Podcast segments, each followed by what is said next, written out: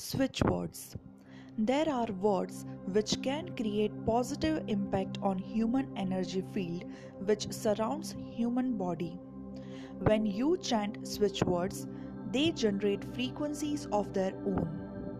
These words can bring changes based on their properties or you call it these words can switch human energy fields from one state to another one and that's the reason these words are called switch words.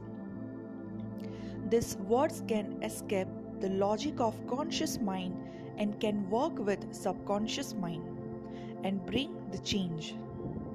Why? Why should you use switch words?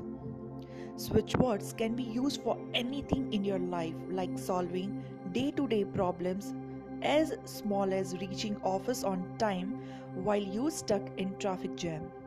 Yes, there is switch word for that. Can help you to find a good job, your dream job. Can help you in coming out of financial mess. Can help in building good relationships or improving bad relationships.